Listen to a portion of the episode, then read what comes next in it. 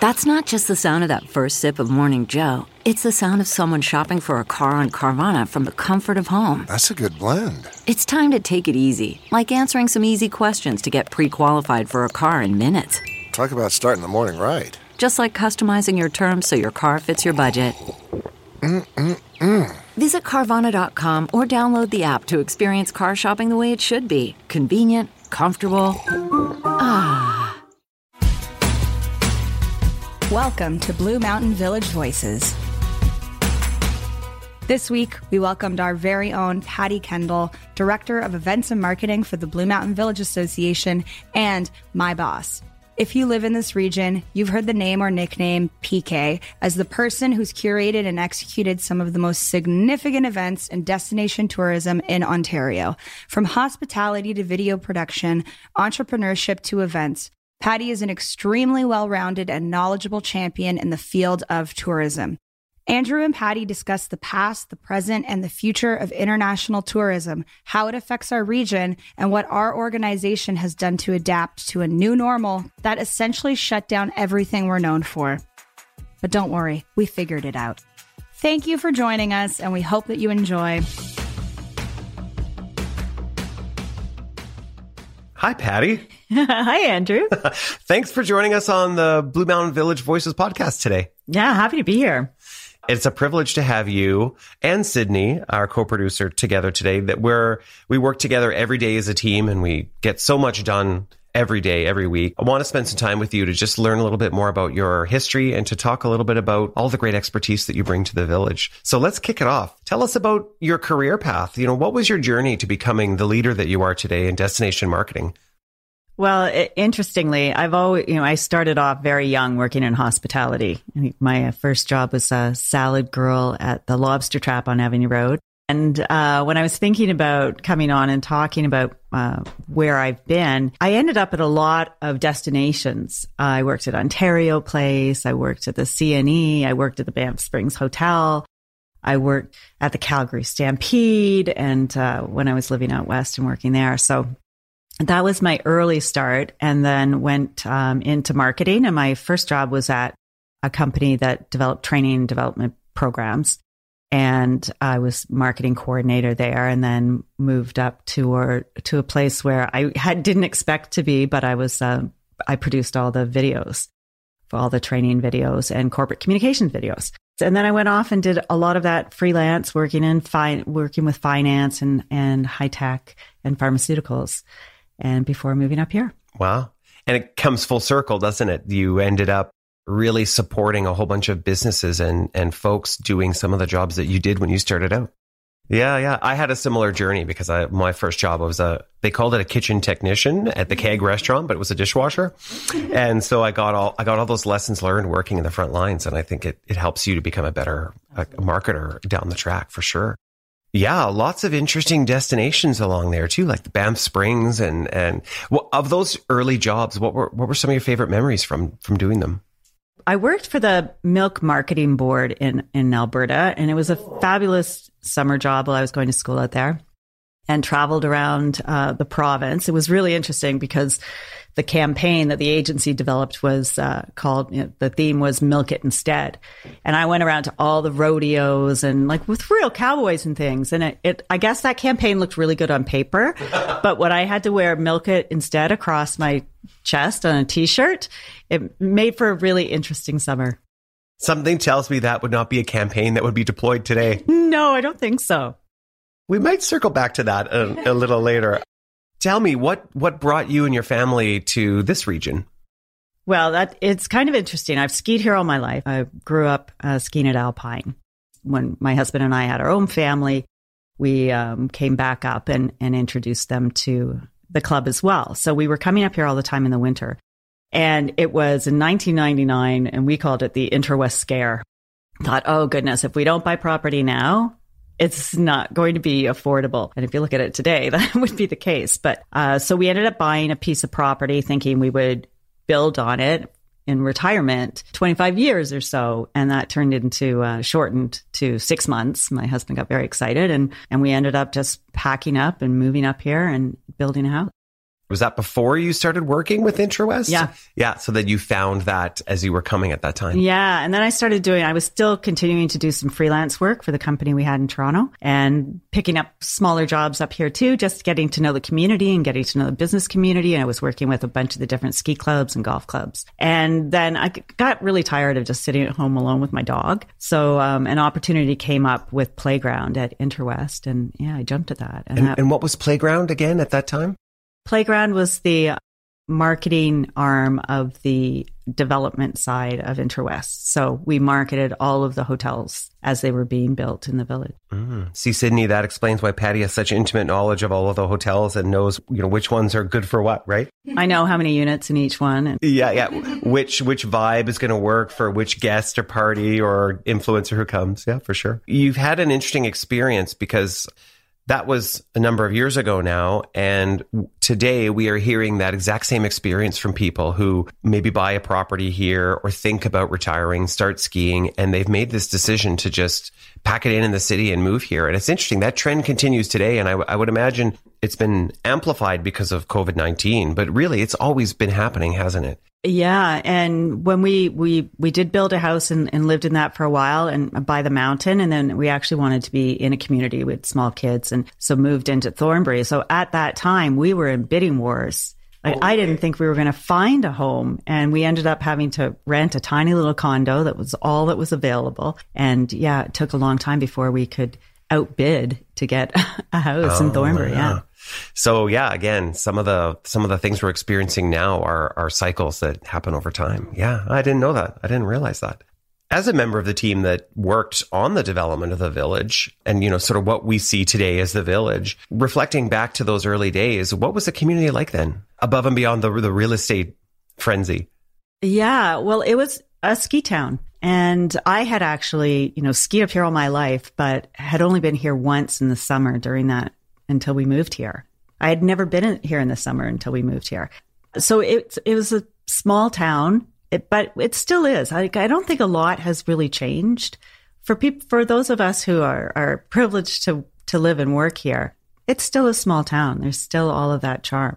You know, there may be thousands more people, thousands more homes, a lot of businesses, and but it's still a great place to live, work, and play, and great opportunities for young families moving up here. Yeah. What would you say are the are the fundamentals of what what make that community great? We have everything at our fingertips. We have nature, and I think we're all here for that. We I don't think you you come here unless you want to be outdoors and experience all of that. We have all of the amenities, and and it's year round, so different from a lot of other communities.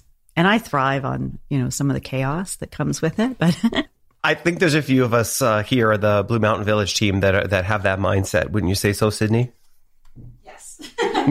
But it is. It, it, it's funny. When I moved here from the city a number of years ago, one of my worries was that it might not be dynamic enough. And what I found is that while you have that small town feel, there's so many, there's a cluster of communities around us. So there's always something to do. I'm still, you know, six years in going, I still haven't gone to this hiking trail yet. I still need to do that experience. So there's a, there's a lot that we have at our fingertips. You're absolutely right. So if things are sort of similar, are there things that stand out to you that are the impact of, of all of that development and, and growth over twenty years that, that kind of need to be rethought right now? You know, Intrawest had a had an incredible vision, and I remember sitting in some of those envisioning sessions in the in the early days. And I was very familiar with Tremblant and Whistler, so I think I understood where the resort was going to go. And I think collectively with the community and all the businesses, I think we've done a really good job to get there and fulfill that vision. Not sure if that even answered your question, but no, I think it did. So I would agree with you. The I think the, the broader vision has definitely been achieved. Uh, are there maybe things that weren't anticipated or or that as a result of that, we might need to create new visions for? So, you know, the obvious ones we talk about on this podcast often are things like attainable housing or transportation. But are there other things that you see that are, are ripe for further consideration? I mean, infrastructure can always use help. You know, we one of the biggest challenges is those, those limitations, just the roads themselves, Uh, we can always advance healthcare. I have a lot of retired people. Uh, so there, there's definite growth potential there. Being able to support our youth, I think, is is one of the biggest challenges we have. To you know, to, for for me personally, to raise a family here and then not have them have the opportunities that they want here is is really frustrating. So I think we need to pay better attention to our our youth. You know, we've we we have such a big population of of retirees as well that it's hard to find that balance and make sure that the young families and and the next generation can thrive here as well. That's right. Yeah, I would agree with that. All right, let's shift gears a little bit. I would say you are one of the preeminent destination marketers in the country, if not across the tourism community globally. And I, and I, I, I truly believe that. I've seen I've seen your work, I've seen your process, I've seen how you think, and the stuff that you have built over the years is is really something. But I'm wondering if you can talk to us about what do you see as the fundamentals of destination marketing? Well, our goal in destination marketing is to build a compelling and memorable brand. And we're in a bit of a different situation than other destination marketing organizations because we not only do the marketing, but we're also responsible for the product development that supports the brand. And when you say product development, just for those who might not know, that is like events, experiences. Yeah, the trails that we've built, um, but festivals, events, and connecting all of the experiences of the region. Uh, so designing innovative and authentic tourism products, and those would be the products, and, and developing those um, immersive experiences. We need to always stay on top of uh, trends, and uh, collaboration is also a key part of the fundamentals of, of what we do here. We need to know our visitors and, and know who they are and stay connected with, with our markets and make them part of the story. You know, in uh, best practices digital marketing now is having that user-generated content as part of our stories to authenticate uh, what we do, and then using it on all the the appropriate channels. But we also can't lose sight of the future. You know, we're in a we're in a situation right now that we're all challenged with, with COVID in all sorts of different ways. But the international market's going to come back, and we need to be prepared for that. We need to be prepared also when our Ontario market may decide, yeah, they can travel, so they do travel. So they're here right now, but what's going to happen when they start traveling elsewhere? So a lot of challenges, but we need to think about the future. Mm-hmm. Yeah, it's it's deploying today while having one eye on the on the future and, and planning ahead. Not easy. How how did you find how did you find the experience of of COVID nineteen above and beyond the the the, the adjustments to day to day life? But as a marketer, you know, what was the biggest what was the biggest thing that that you had to change or pivot to in thinking about marketing? It's a blur, in all honesty. We can't remember. Was that twenty nineteen? Was that twenty twenty? What did we do? And and it was changing constantly. And the experiences had to change. And then the way we marketed them had to change. So it was uh, changes on on all of those different levels. Yeah. And I think for people who aren't in the industry of, uh, say, destination development or tourism marketing, they think people might think marketing is just create a nice ad somewhere, put it out, and people will come. And what you're talking about is it wouldn't it would be, but that's not how marketing is today. So product development is about creating those experiences and then promoting them. So that every year's marketing is a is a is new programming as well as new messaging. So that was part of what I think we all had to do with COVID and the pandemic was change the programming and then change the messaging. And did you find it hard? Uh, when you you have a career of being hardwired to promote and drive visitors mm-hmm. to suddenly be, uh, you know, in some instances saying it's not the right time to come, or what was what was your campaign? Um, Dream today, visit later. What was that like for you to sort of shift that kind of hardwiring that you have as a marketer? Well, it was so hard because at the same time we're creating all these great new experiences, but oh, we can't really tell anybody. So surprise and delight when people are here. And we're still in that situation. And we, we were this past weekend with Guitar Trail. We changed our headliner. We always have a big headliner. But we thought, we can't really tell everybody we have a big headliner. We'll have too many people here. So how can we create a really unique experience for for those, for, for smaller groups of people and be able to market it without really saying what we're doing. That's right. Well, and, and you sort of flip the paradigm in a way, because what you're doing is you're almost taking something that you used to market before. So you have a product, you used to market it to drive visitation. You're still developing the product, but now you're using it to remind people who are here what a great experience they're having. And that's going to encourage them to visit again. So it's sort of using the best of your programming in a different way. It's quite smart. I think it's in the culture of uh, the whole community, really. Highlighting events. I mean, you really have built some of our region's most iconic cultural experiences. So everything from products like Apple Pie Trail, Guitar Trail, Centurion and cycling, Apple Harvest Festival, bringing Salsa at Blue Mountain, AGORA, Blumination. You know, I could, I could, I could go on, but there's been a lot of them and they've been really effective. And I think where they've been really meaningful is that locals look forward to them on the calendar as well as visitors plan to be here for them. I'm wondering if you could tell us from, from your perspective, what makes a, an event or a festival a great one? It has to be unique and it has to be authentic and it has to be more than just the festival. It needs to be address the larger experience and elevate the, the, the full experience. Like we could do a Centurion, we could do a road race and, you know, have it go in and out of a parking lot and, and achieve the goals of the number of people coming for a race. But that doesn't encourage people to come back because we're not um, we're not introducing them to the full experience. So dining and culinary, shopping, the adventure side of everything we do. So connecting all of those pieces. We could do, you know, Apple Harvest Festival just in the village, but we don't because that's not the best experience for the consumer and the visitor. So we, we collaborate with other partners in the region and it's not the easy thing to do. And, but none of what we do is really the easy way to do. And, and looking for those new innovations where we are able to be unique, but we have such great assets to work with. I mean, we're very privileged in that way. It makes our job a lot easier, but uh, leveraging the natural assets we have, the assets of the village that we have, and connecting all the dots to make it one big immersive experience.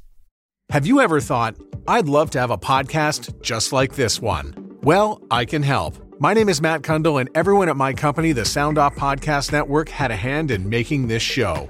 Whether it was about the sound, the discoverability, or that you're just enjoying the show, we are all about the detail. If you think you have a podcast in you, reach out to me via email, matt at soundoff.network. Or check out the website and become one of the great podcasts we work with at soundoff dot network.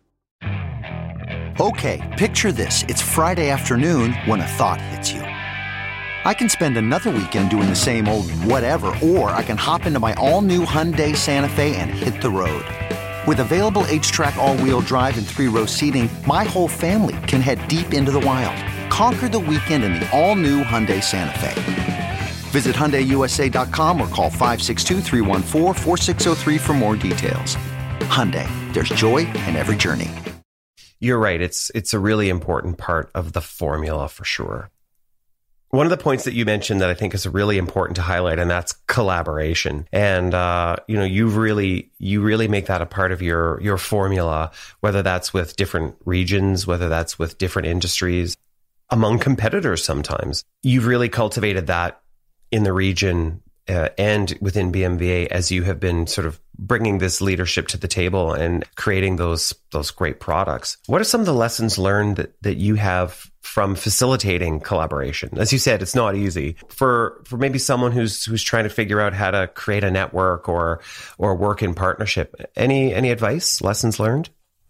Well, I think all of those, you know, we're, we're approached by different people and we approach different people uh, to collaborate. It won't always work. Uh, it won't always be a good fit, but I think uh, what we're good at is we're really responsive to those opportunities and we'll spend the time and, and listen and understand the needs of, of everyone involved. Um, you know, with collaboration comes innovation and creativity. So it's, it takes a lot of patience and it takes a lot of time, but it's really important. And, and I get a lot of great satisfaction out of that as well. I mean, when I, when I first started the Apple Pie Trail, I guess I don't know how many years ago now, eleven, More twelve, ten, twelve yeah. years ago or so. It was so fun to get to meet people in all the different industries, and they're, you know, become good friends of mine today. to learn from others and and have others have the opportunity to learn from from what we do here as well. In a way, it's a it's a form of in- inclusivity because you come up with the idea, the spark, so to speak, and then once you bring people to the table, it gets better, but and grows. You have many voices around the table, so that's always a better way to to to grow the community, isn't it? Yeah, it it's it makes my job really interesting and fun, and and collaborating with people not even just in the region, but within the province and within Canada, and then you know uh, tour companies from around the world. You know, it's really exciting. This might be a tough question for you to answer, but is there, of all the events that you've hosted over the years, is there one that stands out in your mind that you're especially proud of or you think is one of the best? I know it's like asking you to pick your favorite child.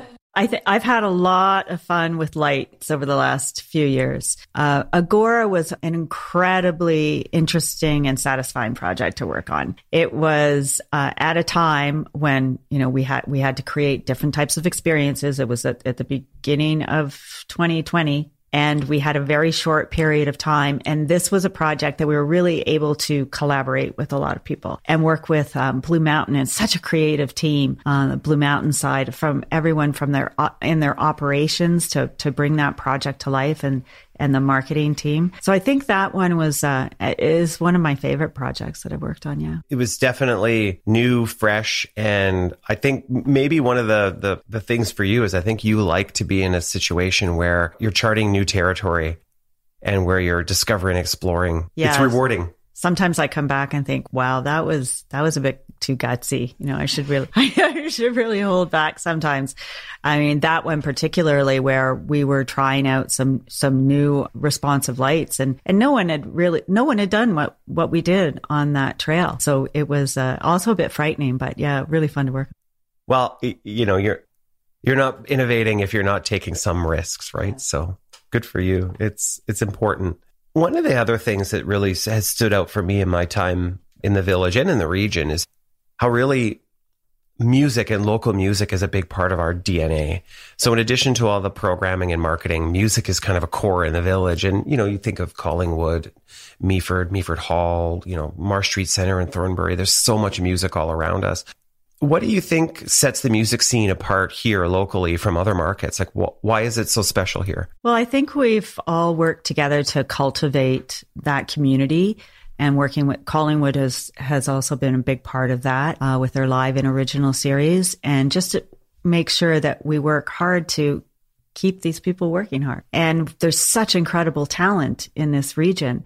And we we have music virtually every day of the year um, in some aspect. And we, I think, I don't know if I can be as bold to say, but I think we've hired more musicians than anyone else in Ontario this summer.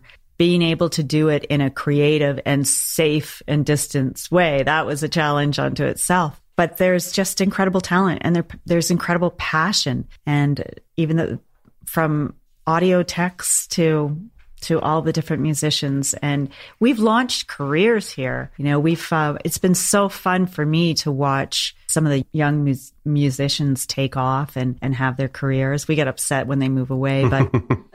But that's okay, right? We're ev- all boats float to the top, right? When we work together. There's a, I know a local artist that has been on our stage and was part of Guitar Trail, who's recently like been flagged by an agent who was scouting locally, yeah. Right? So uh, one of the big agents um, was here, and he reached out to me after and he said, I just found a great new artist. I don't think I can say his name yet. That's okay. It'll come. It'll come.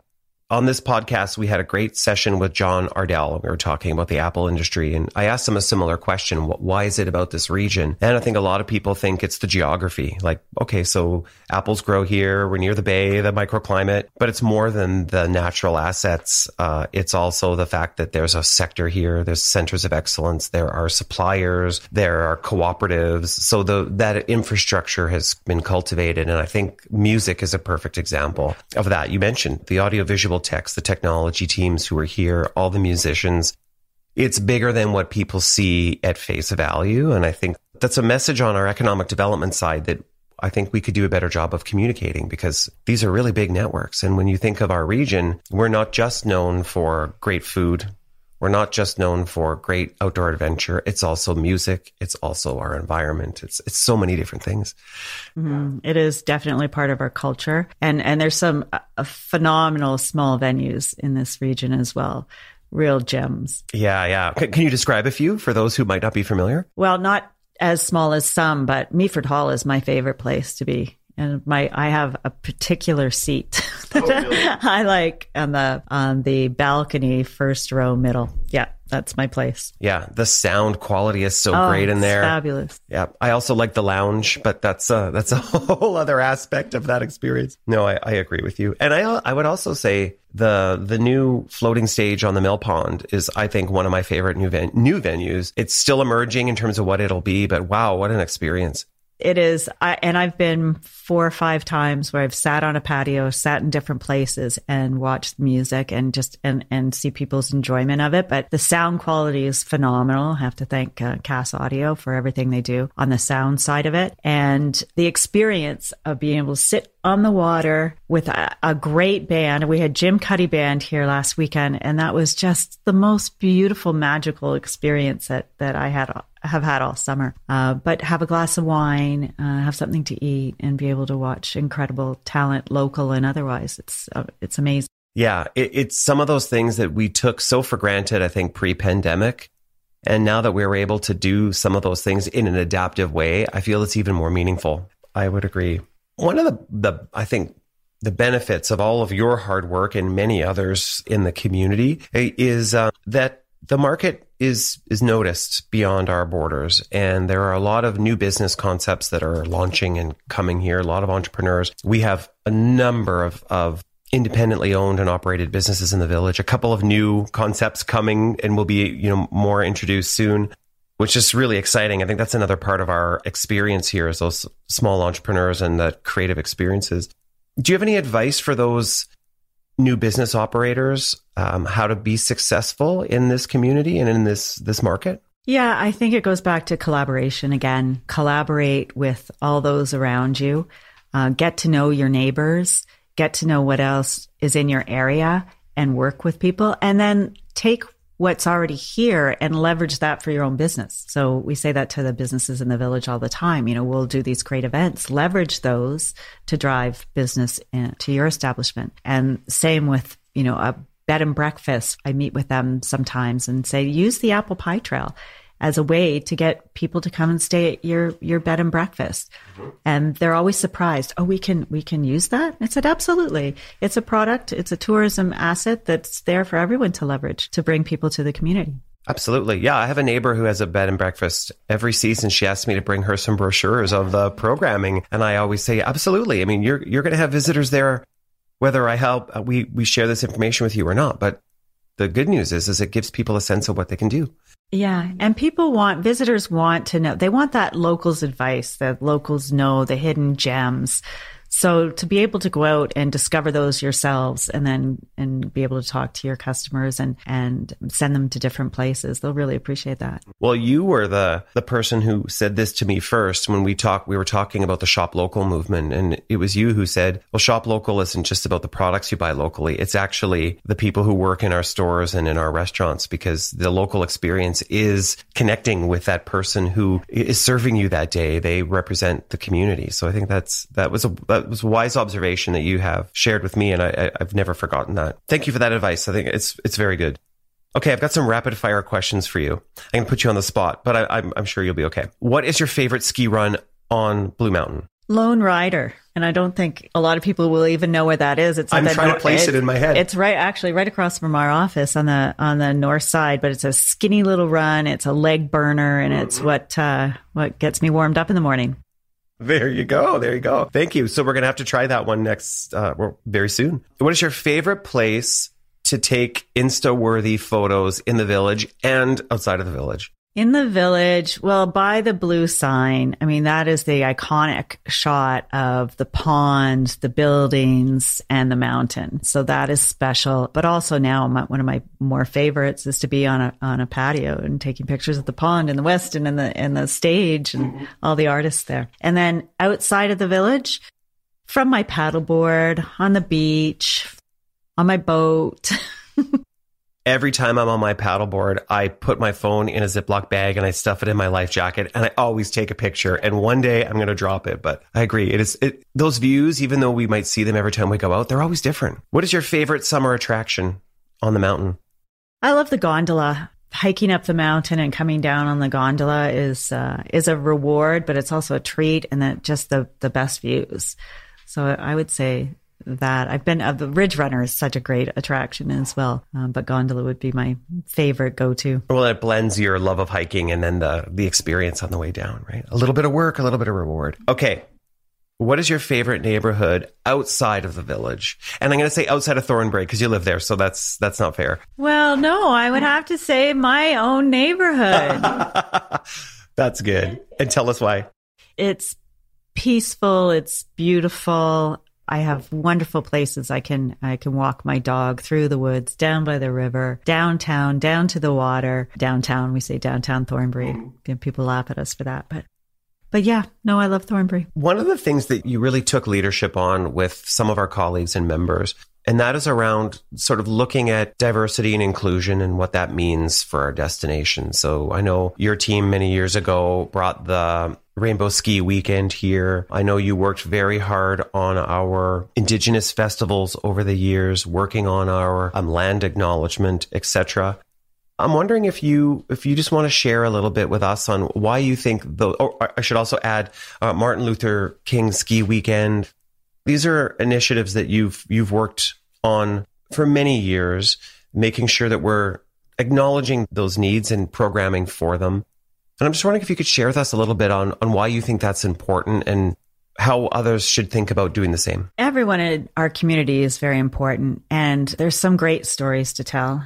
And there are some great collaboration points. You know, we're we're recognized as a destination location, but we're also a community onto ourselves. Yeah, we are we are a community uh, onto ourselves, and we've got an incredible uh, diversity, growing diversity in this community, and to be to recognize that.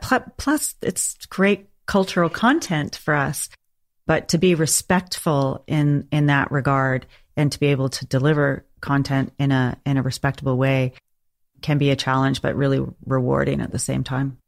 And for those who might might not know where to start, or you know, do you, any advice on on where, like, how did you get when you first started thinking about I want to write a respectful land acknowledgement, or I want to recognize National Emancipation Day? Did you seek out partners to help get the right advice, or? Oh, absolutely. Absolutely. This is, you have to work within the, in each of those communities. Can't do this on our own. We shouldn't do this on our own. Right. We're not, we're not qualified to do this yeah. on our own. So it's, and that part of it is very rewarding as well. Getting to know the stories. Like if just talking about National Emancipation Day, I was able to work with so many interesting people on that. And uh, if you haven't been to the Sheffield uh, Black History Museum in Clarksburg, it's definitely a must go uh, destination. So it's, um, we, we need to collaborate more with diversity within our community, as well as be able to bring really wonderful events to the village for our visitors. Salsa was one of one of the first ones, uh, which was um, a way to to have a, an amazing event, still one of my favorite events, and hopefully we can bring that back again next June, but to also engage with the uh, Latino community, uh, a community that hadn't been coming to Blue Mountain, and gain their loyalty and, and trust, and have them come back at different times of the year after that. Right. Yeah. Well, well said. And and I think what you what you remind us of is that integrating what's right for the community and being inclusive is also something that can shape cultural content experiences for everyone, and uh, businesses and community groups can get involved. So everyone wins, which is which is a real which is a real positive outcome. Well, I want to thank you for sitting with us and, and joining Sydney and I for for this podcast. I really meant when I said that. You are one of the leaders across the country in destination marketing. You do push us to be innovative, collaborative, take chances, take risks, and push the boundaries to deliver for our community, our guests. And I want to thank you for that. And thanks for sharing your insights today. Oh, thanks very much. Love working with you guys. Thanks for listening to Blue Mountain Village Voices, a production of the Blue Mountain Village Association. For more, go to blue mountain village dot c a.